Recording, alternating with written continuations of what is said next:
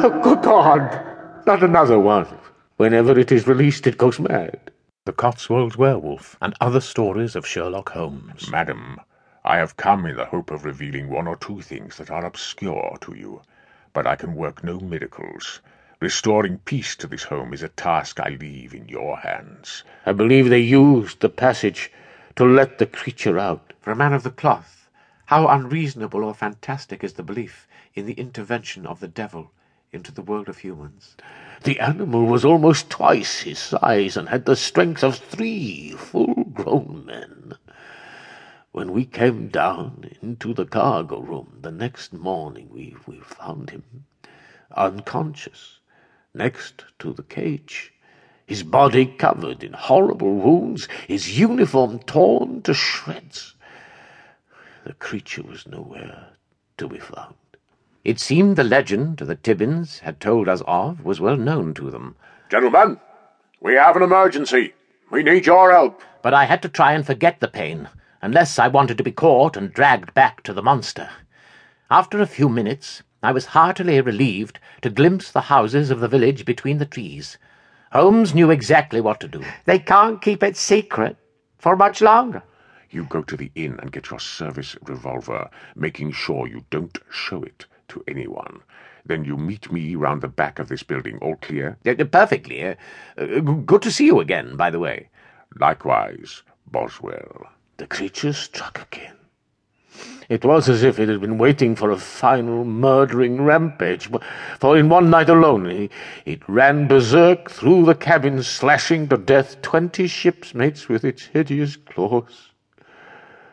The last days on board the Ceres turned into an ongoing hunting party. We caught sight of the animal several times, but it was extraordinarily fast, and could disappear almost anywhere. A few times I swear I hit him with a pistol shot, but it, it was as if he could withstand such injuries.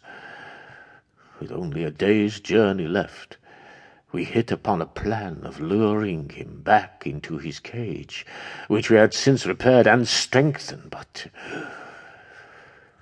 it was a dangerous plan, using ourselves as bait. Good God! What does all this mean, Holmes? I am determined to add the last bits to this puzzle before the end of this day. Mr. Holmes tries to help people from all walks of life, and the rewards he gets from those who have the ability to remunerate him handsomely allow him to take on clients of lesser means. The Adventure of the Missing Mudlark. Mr. Holmes, you must help me. My little boy Roger has gone missing. He's been gone these four days now, and I don't know what to do. He's just twelve years old, and Lord knows what mess he's got himself involved in. It is an honour to meet so distinguished a man as yourself, Mr. Holmes. Am I to understand that you are my nemesis, and that you have taken it upon yourself to bring about my downfall? The Adventure of the Forking Paths. The nature of mystery is fraught with ambiguity. It would surprise me very little if we, before this age has drawn to a close, have brought us back to ancient beliefs in fairies, or deities, or powers of nature. The Adventure of the One-Armed Pugilist. This affair is of such a curious nature that I took the liberty of calling upon you at once, without going to the station first. A man on the beat found this gentleman unconscious in the street, and as he came to, he insisted on talking to you in person. It is a well-known fact that there is not one single hand-written page by the great Dante Alighieri left behind, and that the eventuality that, that something like that would, would turn up is, is of course utterly fantastic. Written by Peter K. Andersson and read by Nigel Peever.